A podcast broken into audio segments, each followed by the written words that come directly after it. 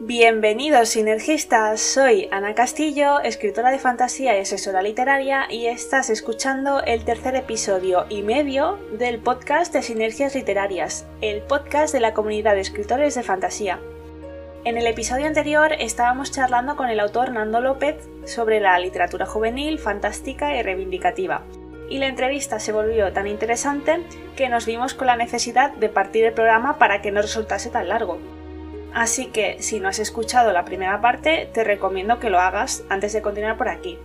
Y si ya lo has hecho, te invito a reconectar con la sinergia de esta mágica entrevista. ¿Preparados? ¡Comenzamos!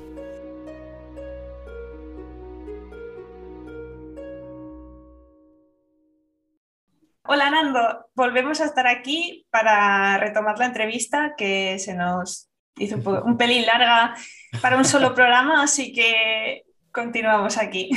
Pues yo felicísimo de repetir y sí, sí, es que como nos gusta hablar y yo además me enrollo mucho, pues al final va a venir bien que lo, hayamos podido dividir en dos encuentros. Así que nada, deseando comenzar otra vez.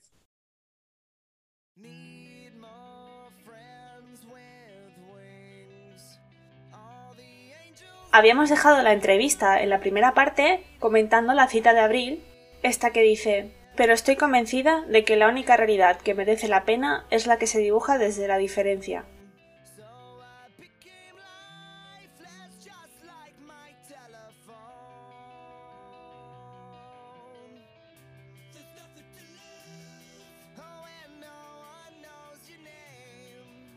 Yo es que me sentí muy identificada con, Abril en, en esta cita y claro, porque yo también viví pues, mm, la diferencia ¿no? de cuando era eh, más joven que ahora. Y, más aún, más aún. Y bueno, pues también hace unos años ya que, que salido del instituto. Entonces, claro, e, en, esa, en ese momento, em, aparte que, quiero decir que yo cuando iba al instituto la palabra bullying todavía no se usaba. Claro, hay adultos que, que te apoyan, pero tú no, no, entiendes lo que te dicen los adultos, entiendes lo que estás sintiendo tú. Entonces, hasta, que no lo, no lo, maduras y lo transitas a tu manera, pues claro, no, no lo entiendes. Y, quería, quería saber esto, ¿no? Si tú crees que hoy en día que ya hay más eh, referentes que se hablan de estos temas, se denuncian, los jóvenes tienen más herramientas para, para combatir, para, para minimizar esto. tienen más herramientas, Ana, pero sufren igual. Y, y creo que hay eh, tenemos una enorme responsabilidad, ¿no? Yo creo que algo que ha pasado con todo este tema, y tú lo has dicho muy bien, antes no teníamos ni palabras, ¿no? Fíjate si se le daba poca importancia que ni siquiera hablábamos de acoso escolar, ¿no? Era como, bueno, cosas que pasan, ¿no? Y no se habla de bullying, no había campañas contra el bullying, ¿no? Eh, eso es muy grave, porque claro, el bullying el acoso escolar eh, no solo es el daño que te causa en el momento, son todas las cicatrices que te dejan después, ¿no? que es algo que yo hablo, mucho en mis libros, cómo eh, puede construir tu personalidad a través del miedo, de la inseguridad, del rechazo. Y a mí es un tema que me preocupa muchísimo porque creo que además ahora estamos en una sociedad donde ese bullying se ha complicado aún más porque era ciberbullying.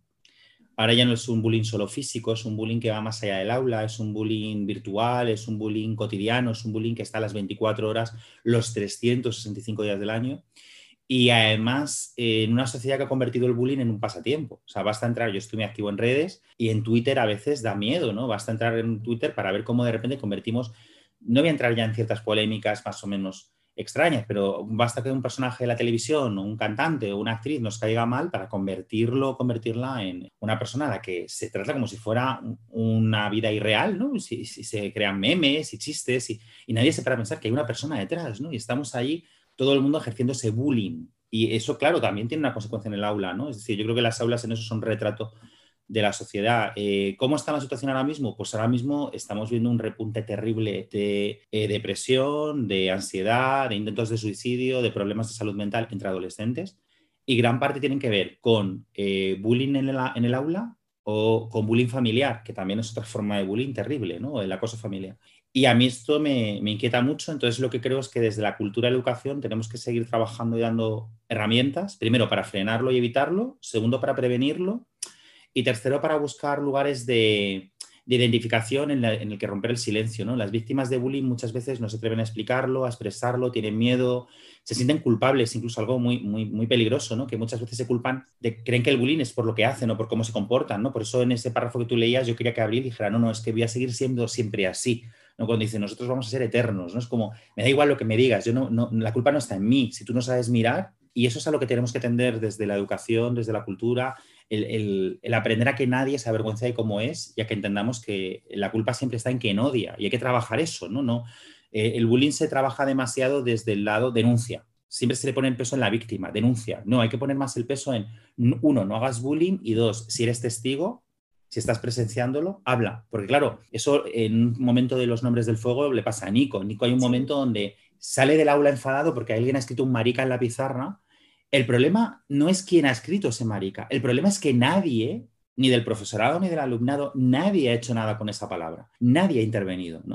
para mí eso también es acoso, que nadie intervenga. Y, eso sí me preocupa mucho. Ahora estoy con un libro que saldrá el año que viene, que es una, cosa que nunca se ha hecho en España, una novela documento juvenil. Lo voy a hacer con SM. Eh, hemos recopilado testimonios de muchísimos jóvenes de entre 14 y 18 años el libro saldrá como en marzo del año que viene y yo he seleccionado las historias que más me han impactado. En un altísimo porcentaje, Ana, pero en un altísimo porcentaje hay un elemento de bullying en todas ellas. Son jóvenes de ahora mismo que han escrito y, muchos, y muchas de ellas han llegado a lugares muy oscuros por culpa de ese bullying. Es decir, que hemos mejorado, honestamente creo que no. Eh, no quiero ser pesimista, pero es que creo que la complacencia tampoco nos ayuda. Creo que queda mucho por hacer. En lo que sí hemos mejorado es en que el profesorado está más atento, las familias también, y hay algo bonito que está pasando en las aulas, que es que hay grupos de adolescentes que se rebelan contra eso, o sea, que sí que trabajan contra eso. Eso está cambiando, o sea, que sí que hay algo que está cambiando, pero por desgracia sigue pasando y, sigue provocando muchísimo, muchísimo dolor. Yo es un tema, quizá por eso aparece, están muchísimos de mis libros y, lo va a seguir estando mientras ocurra, ¿no? porque creo que, que no podemos minimizarlo y que el contarlo ayuda a hablarlo, sobre todo porque muchos de mis libros se leen en las aulas y yo creo que si se provoca un debate podemos también cambiar cosas, ¿no? Y, alguien puede decir algo y alguien puede proponer algo, o sea, yo creo mucho en ese, en el poder del diálogo a través de la literatura. Y bueno, hay que seguir, hay que seguir en esa línea, pero ahora mismo no estamos en un buen momento, por desgracia, ¿no? Es lo que comentábamos al principio, ¿no? Que, es poquito a poco, mm, es decir, hay que tener esperanza, no vamos a cambiar el mundo de un día para el otro, no, pero ir granito a granito, porque yo qué sé, yo mi, grupo de amigos, yo me he hecho con un grupo de amigos maravilloso, con el que puedo ser yo misma, con el que, bueno, da igual que seas un chico o una chica, da igual todo, simplemente nos llevamos bien, nos queremos mucho.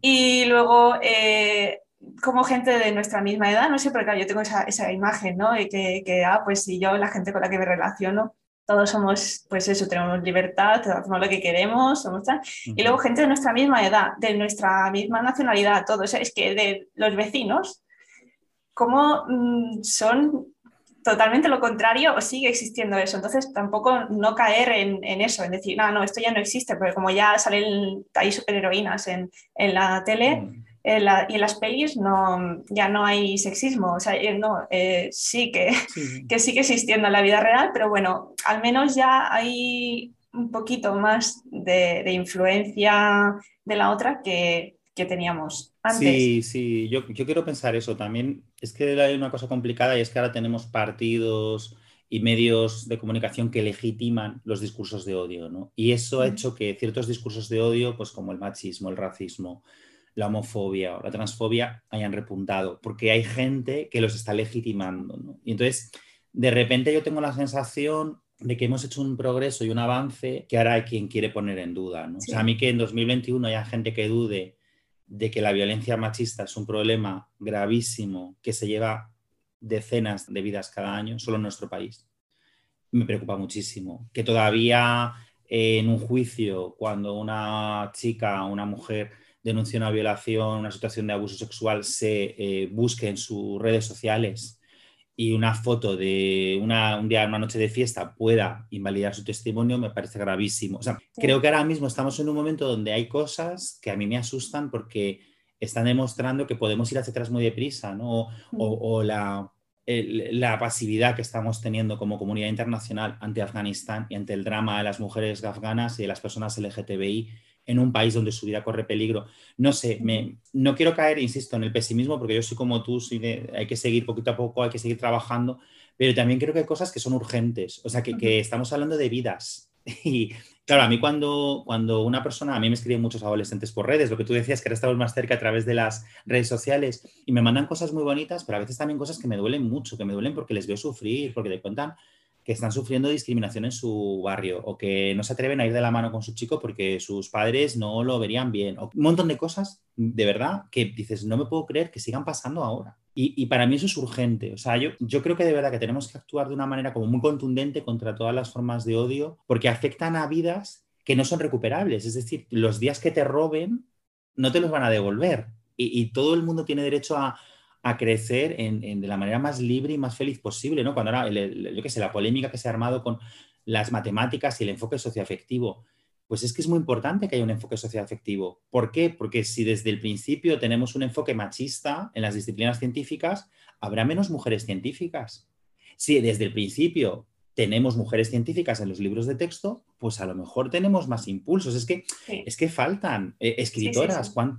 Eh, hay un montón de, cosas que hay que cambiar y yo ahí, fíjate, yo me estoy volviendo con los años más exigente y más impaciente porque, insisto, eh, afecta a vidas y esto no lo podemos olvidar, ¿no? Y, creo que mientras afecta a vidas y sobre todo vidas de menores, tenemos que darles todas las herramientas para que se construyan felices y, sean, pues eso, como Abril y como Iván y Marina con sus cutres superpoderes, que sean felices y que sean eternos, ¿no? Como dice ella. Ante esto que, que, has comentado ahora muchas cosas y entonces solo, solo dos, dos comentarios más. el primero es que, que, yo creo que, eh, nos estamos polarizando mucho entre el avance y el retroceso. Y estamos llegando a un sitio en el que estamos avanzando mucho, pero los que están a favor de retroceder también están haciendo mucha presión. Entonces, estamos ahí en un punto que sí que a mí me inquieta muchísimo, muchísimo, porque no, no hace tantos años, quiero decir, hace 100 años yo, yo creo que quizá la situación no era tan distinta a la que tenemos ahora. Y, y, bueno, y tuvimos una guerra civil, que, quiero decir. Terrible, sí, sí. Pero ya razón, hay una polarización, sí, sí.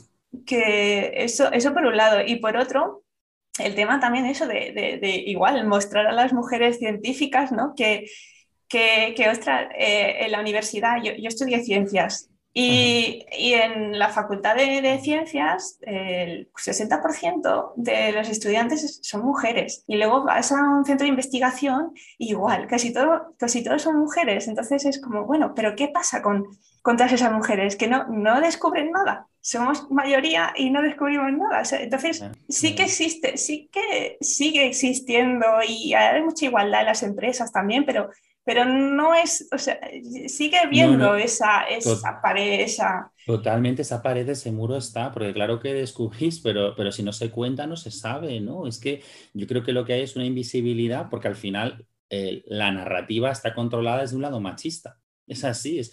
¿Cuánto tiempo hemos pensado que la generación del 27 eran solo hombres que escribían poesía? Porque nadie hablaba de las sin sombrero, nadie hablaba de todas ellas, nadie hablaba de las escritoras del 27. Pero claro, eh, yo, por ejemplo, con, cuando era profe, una de las cosas que me llamó la atención un año en literatura universal, que entraba en la selectividad o EBAU o como la queramos llamar, en los títulos que nos mandaron desde la universidad, de toda la literatura universal, no había ni una sola obra escrita por una mujer, de toda la literatura universal.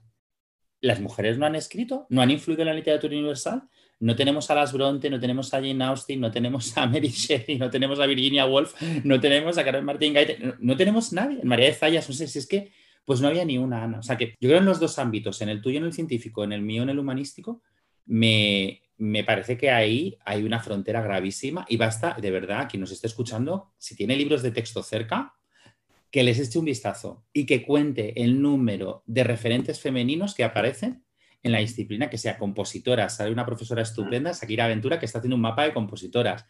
¿No ha compuesto la mujer? Claro que ha compuesto, pero si nadie la cuenta. O sea, al final, y de verdad que eso es, es algo que, yo creo que ha pasado también en el territorio LGTBI con muchísimas voces que eso no se contaba. O sea, se explicaba a Lorca y no se decía que era homosexual, eh, o a Cernuda y no se dice que era homosexual. Pues es que te cambia radicalmente la lectura de su literatura, porque si no entiendes eso, hay una parte que no entiendes, ¿no? O escribe, cuenta White y tampoco. Bueno, queda, queda por hacer y estoy contigo. Hay, hay una distancia.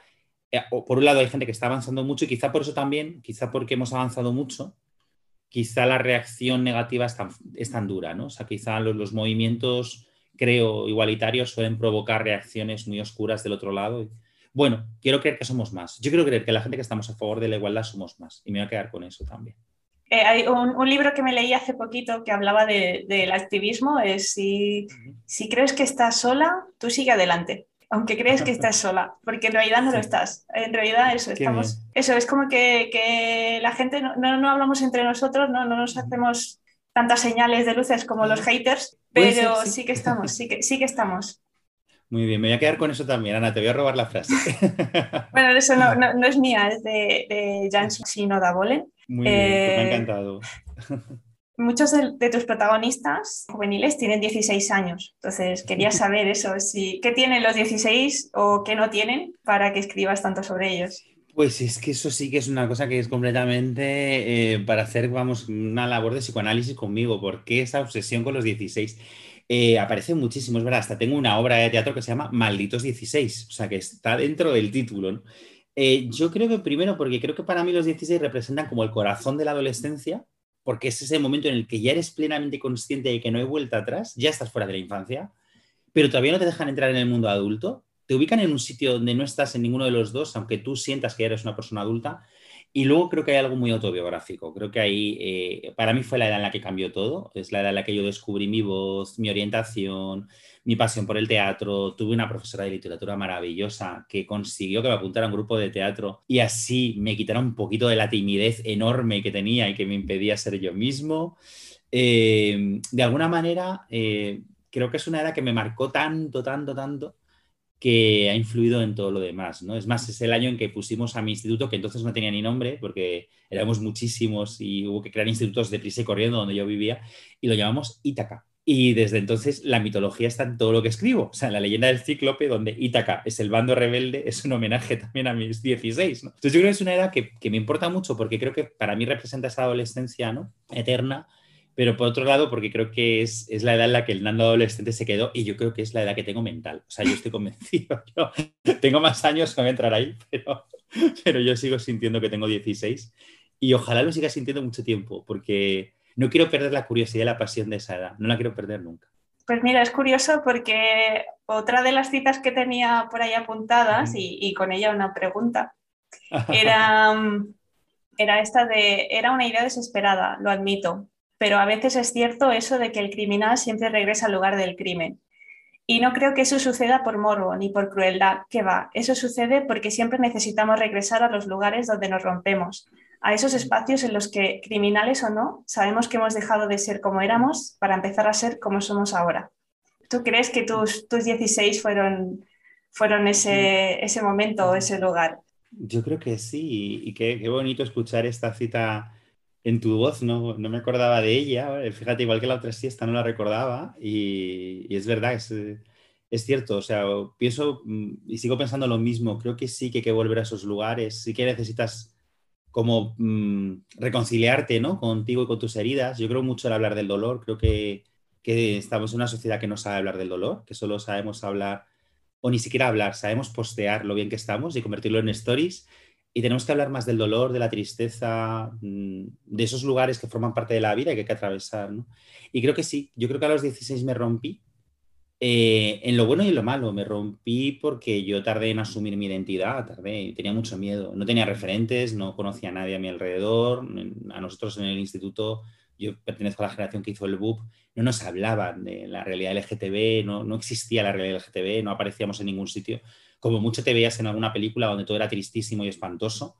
Eh, entonces, no había una realidad que, fuera deseable, ¿no? A la que quisieras acceder, con lo cual eso a mí me, provocó mucho miedo y mucha oscuridad, ¿no? Yo siempre digo que yo me robé una parte de mi vida y, eso me rompió, ¿no? Y, me refugié mucho en la literatura, empecé a escribir muy pronto porque la literatura era mi manera de volcarme y de, de sacar de mí todo lo que no me atrevía a decir de otra manera, ¿no? Pero también me rompí en algo positivo y es que como te decía, ese, chaval tímido, introvertido, que incluso tuvo algún episodio de bullying en algún curso, de repente, gracias al teatro, también rompe, pero en ese sentido de salir del cascarón, ¿no? Y decir, oye, que estoy aquí, que tengo algo que decir y que hay gente que es como yo, ¿no? También cuando tú describías a tu grupo de amigas y amigos, me, identificaba un poco porque es, el, es como el mío, que la mayoría son amigas y nacen en ese, en ese mundo del teatro, muchas se han mantenido hasta hoy, fíjate, ya han pasado unos cuantos años, pero porque es de repente el primer lugar donde digo, anda, puedo ser yo mismo y está bien, y no se ríen de mí por mi manera de hablar o mi manera de moverme, porque eso es algo que yo también cuento mucho, ¿no? las personas LGTBI creo que muchas veces eh, descubrimos nuestra identidad desde el insulto o la injuria cuando ni siquiera lo sabemos. yo, lo único que sabía como niño es que eh, mi manera de comportarme hacía que, había, que otros niños me insultaran. Y, eso te duele mucho. Y tú creces como desde el miedo, ¿no? Y aprendes a moverte menos, a eh, impostar la voz y hablar como más grave para que pareciera que mm, era como tenía que ser, ¿no? Y de repente me rompí también para bien, decir, no, no, yo hablo como quiero, me muevo como quiero. Y eso me lo dio, fíjate, del teatro y esa profesora, quizá también, por eso creo tanto en el papel de la educación y bueno, hay cosas que al final están ahí porque las has vivido. Así que sí, los 16 fue el lugar en el que me rompí. Fíjate, mira, que no había pensado yo esto y así anudado con esta cita y lo he descubierto aquí. Esto sí que es una pura sinergia, así que gracias. Desde tu punto de vista, eh, ¿leen mucho los jóvenes y, o bien se esperan a que saquen la serie o la película? Que por pues cierto. Sí, sí, que tenemos ahí serie con, con, la edad de la ira, que estoy muy emocionado, muy emocionado, a ver cómo queda. Está siendo un proceso muy bonito. Pues mira, Ana, y no sé cómo lo verás, pero tú que eres muy joven, mucho más que yo, yo creo que la gente joven lee muchísimo más de lo que creemos. De verdad, lee, hay mucha gente joven que lee mucho. No solo que lee, que recomienda, que hace podcast, que hace cuentas de Instagram para recomendar libros, que es booktuber. Yo veo un entusiasmo lector juvenil increíble a mí me alucina lo rápido que leen, además. O sea, a mí ahí sí que leen más, más deprisa que yo, que a veces es como no me da tiempo a satisfacer la demanda. ¿Y que hay gente que no lee? Claro, hay gente joven que no lee, igual que hay gente adulta que no lee, pero proporcionalmente creo que lee más la gente joven que la gente adulta. O sea, a mí es que todos los tópicos sobre la juventud me crispan mucho porque creo que nacen de la ignorancia y que es muy cómodo decir los jóvenes no leen, no, perdona, a lo mejor lo que no leen son los adultos todos. Y estoy un poquito harto de los tópicos. Y leen mucho más. Y luego además, otra cosa, eh, tampoco podemos medir la lectura según nuestro criterio. A lo mejor no leen lo que tú leerías, pero leen mucho anime o leen mm, otro tipo de novela gráfica o ven muchas series, que para mí también es una forma de lectura, audiovisual, pero lectura, no deja de ser una narrativa, o leen mucho romance, o leen mucha fantasía, o leen mucho thriller, me da igual, pero que hay muchas formas de leer, hay muchos géneros y yo sí creo que es una generación hambrienta de historias. O sea, de verdad, y además lo viven con una pasión. Yo, eh, de los mensajes que recibo, hay algunos que guardo. O sea, tengo una carpeta, lo confieso, de capturas, de mensajes de jóvenes que me emocionan porque de repente te dicen unas cosas y te hacen unas composiciones en sus stories de cómo les ha llegado una novela tuya, que para mí son el mejor premio que me puedan dar. Entonces, sí que leen y lo que creo es que lo que tenemos es que ofrecerles historias que les gusten, dejar, por favor, de convertir los libros en materia de examen, no a los controles de lectura, que nos esté escuchando. Hay muchas maneras, yo entiendo que desde el aula yo he sido profe, hay que evaluar, lo entiendo, pero hay muchas maneras. O sea, de verdad, algo creativo, algo divertido, algo dialógico. Vamos a utilizar el libro para crear, para hablar, para discutir, pero no para examinarnos, que no tengamos que estar pendientes de qué pasa en la página 47, porque entonces no disfruto, ¿no?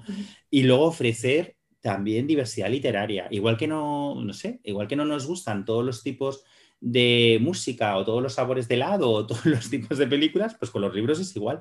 Y a veces nos empeñamos en leer solo un tipo de libro. Y, yo creo que tenemos que abrir más puertas ¿no? y, demostrar que la literatura es apasionante, divertida y, y, luego no plantearla, que esto es algo también que los medios que conocen muy bien, eh, eh, mi literatura, por supuesto, es muy social, como decíamos antes, ¿no? Y trato temas que me importan, pero a veces cuando me dicen, ¿qué mensaje quieres dar? Es ninguno. Yo creo que mi libro emocione, entretenga, y si te emociona, tú ya pensarás lo que quieras. O sea, si a ti te gustan en los nombres de fuego Abril y Salaquia, tú ya pensarás lo que tú quieras. Pero que yo te diga, este es un libro en el que quiero dar el mensaje de automáticamente a mí me inspira como rechazo, es decir, yo no me quiero leer eso, o sea, yo no quiero un sermón, yo quiero una historia.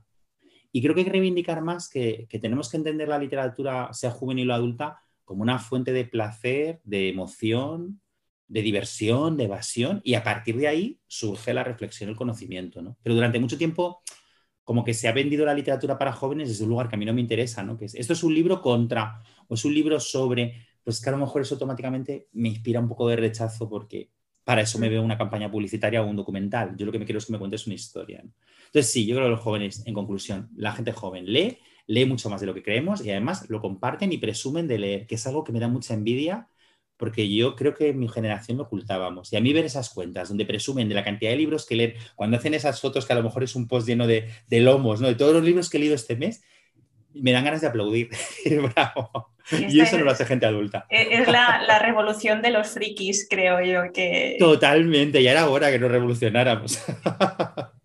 Pues gracias, gracias a quienes están haciendo esa revolución pendiente por defender nuestro honor. y hacerlo encima también y con unas fotos tan bonitas, que hay unas composiciones flipantes. ¿Quieres contar algo de, la serie? Cerramos ahí muy poquito, más, más que nada porque además puedo contar muy poco, simplemente que empieza a rodarse en breve, que es un equipo maravilloso. Eh, yo estoy emocionado con cómo se está cuidando, yo estoy como muy feliz con toda la gente que está involucrada en ella. Va a ser una serie de cuatro episodios, se va a poder ver seguramente en 2022, o sea, aquí ya al ladito, en A3 Media, en A3 Player, en la plataforma de A3 Media. Y va a ser algo muy especial y están cuidando mucho que retrate muy bien a la adolescencia que protagoniza la novela, a la adolescencia actual. Y creo que es un libro que cuenta temas importantes que se lleva a la pantalla respetando mucho esa esencia, respetando mucho lo que se quiere decir y con mucha sensibilidad. Y está siendo para mí un viajazo y ojalá la gente le guste tanto como, como a quienes estamos en ello, porque todo el equipo está muy implicado y dando lo mejor de sí. Así que bueno, que está siendo un viaje muy bonito y que estéis atentos a las redes porque yo en breve en cuanto me dejen iremos compartiendo cositas, irá sabiendo el elenco, eh, pero bueno, de momento todo eso está en manos de la productora y no se puede contar nada hasta que, hasta que decidan hacerlo público, pero solo puedo decir que va por un camino precioso y que ojalá sea la serie que imaginamos, ¿no? Pues se estamos poniendo mucho corazón en ella, Ana, muchísimo. Qué, ilusión escucharte. ¿Te imaginabas alguna vez llegar hasta aquí? No, la verdad es que no, y, y haberlo logrado, es, un sueño que no, imaginaba, ¿no? Que de repente uno de mis libros vaya a pasar la pantalla y además de esta manera también que haya tanta gente enamorado de él como para querer hacerlo real y, me siento como muy afortunado. Yo nunca, fíjate, mi sueño como adolescente en esos 16, ¿no? Que hemos dicho que es el lugar al que vuelvo mil veces, era tener un libro con mi nombre, ya está. O sea, publicar un libro que pusiera mi nombre. Yo ya eso me parecía lo más, ¿no? Cuando de repente pasan los años y descubres que, que vives de escribir, es como que la vida ha superado mis sueños, ¿sabes? Yo siempre pensé, bueno, si uno con mi nombre o luego, bueno, a lo mejor empiezo a publicar esporádicamente, pero vivir de escribir, vivir de inventar, vivir de la ficción, eh, creo que es una suerte que nunca imaginé, ¿no? Y ya cosas como esta y de repente ver tanta gente, porque una serie son muchas personas, ¿no? En dirección, en producción, en comunicación, en interpretación, en maquillaje, en vestuario, en música, ver tanta, tanta gente alrededor de mi historia que tú has creado que para mí además es muy importante porque precisamente habla de la violencia que sufre la adolescencia, ¿no? en el aula y fuera del aula, también en sus familias. Y ver que están mimándolo todo desde todos los lugares posibles y que es alrededor de algo que tú has creado ahí solito en tu habitación con tu ordenador, es, es una sensación de privilegio muy difícil de explicar, muy difícil de explicar. Eh, me siento como muy afortunado, o sea que muy contento, estoy, estoy en una etapa feliz, la verdad. Ojalá siga así. Es, eso, eso es como un ejemplo de, pues de que se puede, ¿no? De que a lo mejor, a ver, no todo el mundo llegará, pero oye, al final eh, lo suyo es disfrutar escribiendo, eh, plasmar ese sentimiento que tienes dentro, crear y luego, y luego eso ya el lector lo, valora, lo siente, entonces ahí ya dejarse llevar, ¿no? Y, Claro, y, no, no ponerse límites ni sentirse pequeña ni pequeño. A mí cuando alguien me dice, yo es que quiero ser escritor o escritora, ya estoy escribiendo, siempre digo, pues si estás escribiendo ya eres escritor o ya eres escritora. Es decir, en el momento que escribes ya lo eres. Siéntete escritor, siéntete escritora, ¿no? No te hagas de menos, ¿no? Y luego ya veremos dónde llegas y, y muévelo y busca tu lugar y eh, sobre todo, yo, creo que el mensaje a veces de todo se consigue es peligroso porque nos hace sufrir, porque a veces las circunstancias no van a favor. Pero siempre digo lo otro que para mí es importante, lo que no se consigue es lo que no se pelea. Si tú no peleas algo, no lo consigues. ¿no? En mi caso, yo no tenía ningún tipo de vínculo con el mundo editorial, eh, ningún tipo de facilidad de acceso cuando me planteé que yo quería ser escritor. Soy la primera persona de mi familia que se ha dedicado a esto profesionalmente, ¿no? Y, bueno, pues a mí me ha ido bien. Pues si a mí me ha ido bien es que puede irle bien a más gente. O sea, yo siempre cuento esto porque creo que es positivo también tener referentes de que las cosas se pueden conseguir. Con mucho tesón, con mucho trabajo, he recibido muchísimos noes. Y lo único que yo puedo aconsejar, Ana, es que eh, ante los noes no pensemos que lo hacemos mal, simplemente que pensemos que se puede hacer mejor pero no tirarlo todo por tierra. Decir, vale, ¿por qué habrán dicho que no? Pues voy a intentar mejorar, cambiar, pero no renunciar a, lo que escribes ni a lo que eres, porque si yo lo hubiera hecho, a mí me dijeron que no muchas veces, a muchos libros que luego se han publicado después y han sido grandes éxitos, no voy a decir nombres, pero a raíz de la Edad de la Ira, como la Edad de la Ira fue finalista al Nadal y fue un libro que fue muy bien, después se publicaron muchas cosas, ¿no? A las que me habían dicho que no antes y que han ido fenomenal y que siguen reeditándose. Si yo hubiera renunciado a mí mismo, seguramente no sería quien soy. Entonces, creo que también hay que encajar el no desde la tenacidad, desde, ah, vale, tú me dices que no, no pasa nada, yo digo que sí, vamos a seguir peleándolo, ¿no? Y, creo que también hay que aprender a, construirse desde, desde ese no y verlo como un reto, ¿no? Y, luego pensar que, bueno, a lo mejor no llego a vender millones de ejemplares, pero mm, a lo mejor me autopublico un libro y lo cuelgo en no sé qué plataforma y me leen tres personas y a las tres personas les emociona y me lo cuentan y a lo mejor eso es más satisfactorio que los millones de ejemplares. que creo que también la literatura tenemos que medirla por lo que eh, creamos en la gente que nos lee. Y hay que valorarlo muchísimo. No, hay que despreciar nunca el que te lean. Aunque te lea solo una persona, eso ya es valiosísimo, porque está destinando su tiempo a leerte. Y eso es el mayor regalo que te pueden hacer, el tiempo. qué, bonito. Muchísimas gracias por, por ese consejo, porque es, es muy bonito. Entonces, ya solo, solo dos, dos cositas más. Eh, eso, eh, recomiéndanos una, novela de fantasía. Una novela de fantasía, a ver qué difícil, porque yo soy un poco clásico en todo esto. Pues una eh, novela. Sin decir una, sin decir una novela, fíjate, hay, voy a decir unas autoras muy jóvenes españolas que me interesa mucho lo que escriben y, que me... Además tengo la suerte de que conozco bastante a una de ellas y, me gusta mucho también personalmente y las conocí a través de sus libros, que son Iris y que hacen entre fantasía, ciencia ficción, hacen género, géneros muy diversos y me gusta mucho cómo plantean sus historias y me interesan mucho, la verdad, me, me gustan porque creo que le dan, le dan un punto muy moderno, muy siglo XXI, muy contemporáneo, muy pop a lo que están haciendo. Y luego yo es que soy, soy un clásico, es que claro, a mí mi, mi libro eh, fantasía para mí es hablar del Señor de los Anillos, que sé de memoria, porque es que me fascinó. Es que ese libro llegó a mi vida. Yo, bueno, y otro que llegó a mi infancia, fíjate, me a literatura infantil juvenil, pues que es que quizás uno de los libros que más me ha fascinado nunca, que es La historia interminable. Yo esos dos libros son dos etapas, dos hitos, La historia interminable. Yo recuerdo ese momento en que conocí a Bastián, no se me va a olvidar nunca, pero nunca. Eh, y, luego mi fascinación por el mundo de Tolkien es que es, es que creo que es, tan imposible hacer algo así de genial. Entonces, bueno, en ese sentido soy bastante, bastante clásico porque quizás el libro que es uno de los que más veces he releído y, que tengo mucha curiosidad, por cierto, por ver cómo se va a volver a contar en esa serie que están por ahí, por ahí preparando. ¿no? Y me gusta también eh, una pareja de escritores que, que también hace a veces fantasía, a veces hacen retailing, hacen un poquito de todo, que son Costa Alcalá. Me ah, gustó mucho La Segunda Revolución. Otra autora que también me gusta, Victoria Álvarez, creo que se llama, también española, también joven. Creo que ahora mismo hay una generación de autores y sobre todo de autoras muy jóvenes en España escribiendo fantasía, escribiéndola muy bien. Aconsejaría indagar por ahí en, quienes lo están haciendo ahora, porque me parece que además han bebido mucho de fuentes muy diversas y nos vamos siempre en la fantasía a lo anglosajón, ¿no? a otro tipo de, de fuentes y ahora se están haciendo aquí cosas muy interesantes, ¿no? En novela neogótica, a mí me gustó mucho, por ejemplo, el efecto Frankenstein de Elia Barceló, me gustó muchísimo. Cómo reconstruye el mundo de Mary Shelley a través de una historia completamente novedosa. ¿no?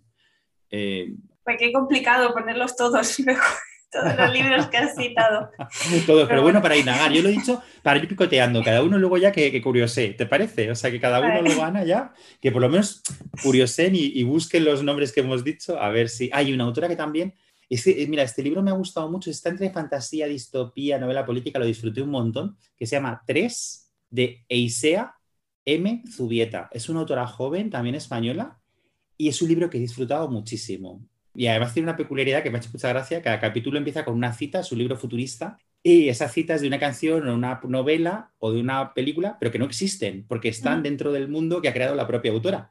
Y entonces me parece divertidísimo porque se ha creado hasta el mundo de referencias culturales. Y son tres chicas muy jóvenes que coinciden en una especie de internado, vamos a decir, un centro de entrenamiento militar. Y me gusta también porque es fantasía y ciencia ficción en Galicia, aquí. Y también mola mucho, ¿no? Es decir, qué bien. O, mira, otra autora, es que claro, se me vienen un montón, ¿ves? Por eso digo que me gustan mucho las autoras que hay ahora en fantasía en España. Patricia García Rojo ha hecho una saga maravillosa que es, eh, empieza con El asesino de alfas, y es otro libro también muy interesante y también es muy interesante porque es fantasía, en este caso en Andalucía, en el sur. Sí. Empieza en Mijas. Y me parece que está muy guay que, oye, que no siempre tenemos por qué irnos a, no sé, tierras escocesas, por decir algo, a entornos victorianos, sino que puedes hacer una fantasía súper interesante y te vas a la Costa del Sol, ¿no? O sea que también eso me, parece un reto muy chulo. Y bien, bueno, pues ahora ya un montón más para la lista de pendientes. Ya está, ya me callo, ya me callo. ¿Dónde podemos encontrar a Nando López? Pues me podéis encontrar en Instagram, que es muy fácil, Nando López-autor, en Twitter, Nando-López-bajo, y en, Facebook tengo una página, pero esa, bueno, está más dedicada a la comunidad docente eh, y cuelgo pues, publicaciones y tal, pero es menos interactiva. Yo realmente interactúo o bien desde Twitter o bien desde Instagram, siempre respondo además, siempre. A veces cuesta, o sea que un poquito de paciencia, pero siempre respondo. Y luego en mi página web, que es muy fácil, nandolopez.es, hay una zona de contacto y también respondo siempre. Y por supuesto los libros, ¿no? que es el lugar donde espero que me busquen y donde más me gustaría que me encontrasen. Nando, muchísimas gracias de nuevo por este ratito y nada, un placer hablar contigo. Te deseo muchísimo éxito para todo lo que está por llegar. Pues muchísimas gracias a Tiana por invitarme. Feliz de haber estado por, por, segunda vez y ojalá sigamos encontrándonos con más libros y más excusas para seguir charlando. Es, es, maravilloso tener espacios como este, de verdad. Un placer enorme. Muchas gracias. muchas gracias. Hasta prontito. Neutrón proton, ion,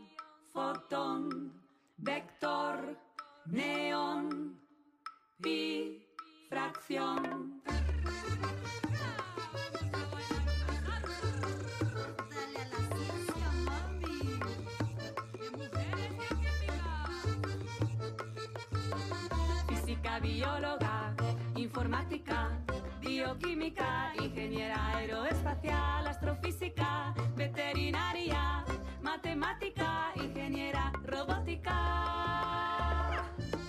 ¿Qué importan las arrugas en la cara, mi amor? Si el cerebro se mantiene despierto.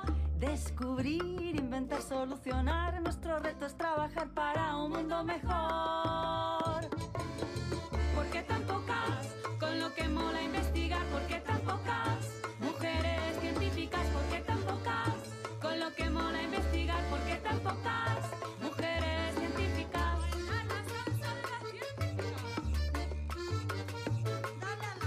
Y hasta aquí, ahora sí, la entrevista con Ando López. Muchas gracias por escuchar el podcast de Sinergias Literarias. Recuerda que puedes consultar todos los enlaces citados en la web sinergiasliterarias.com y también puedes seguir escuchándonos en iVoox, Spotify y Google Podcast. Si te ha gustado, compártelo y suscríbete para no perderte ninguna novedad. Un abrazo literario, nos escuchamos muy pronto con nuevas sorpresas. Adiós.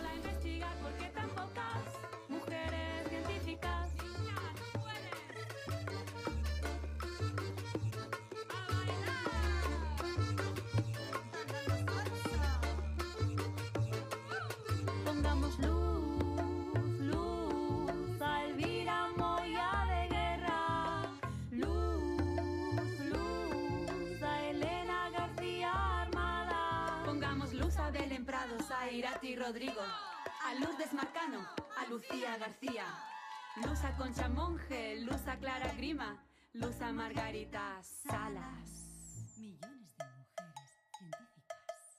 Física, bióloga, informática, bioquímica, ingeniera aeroespacial.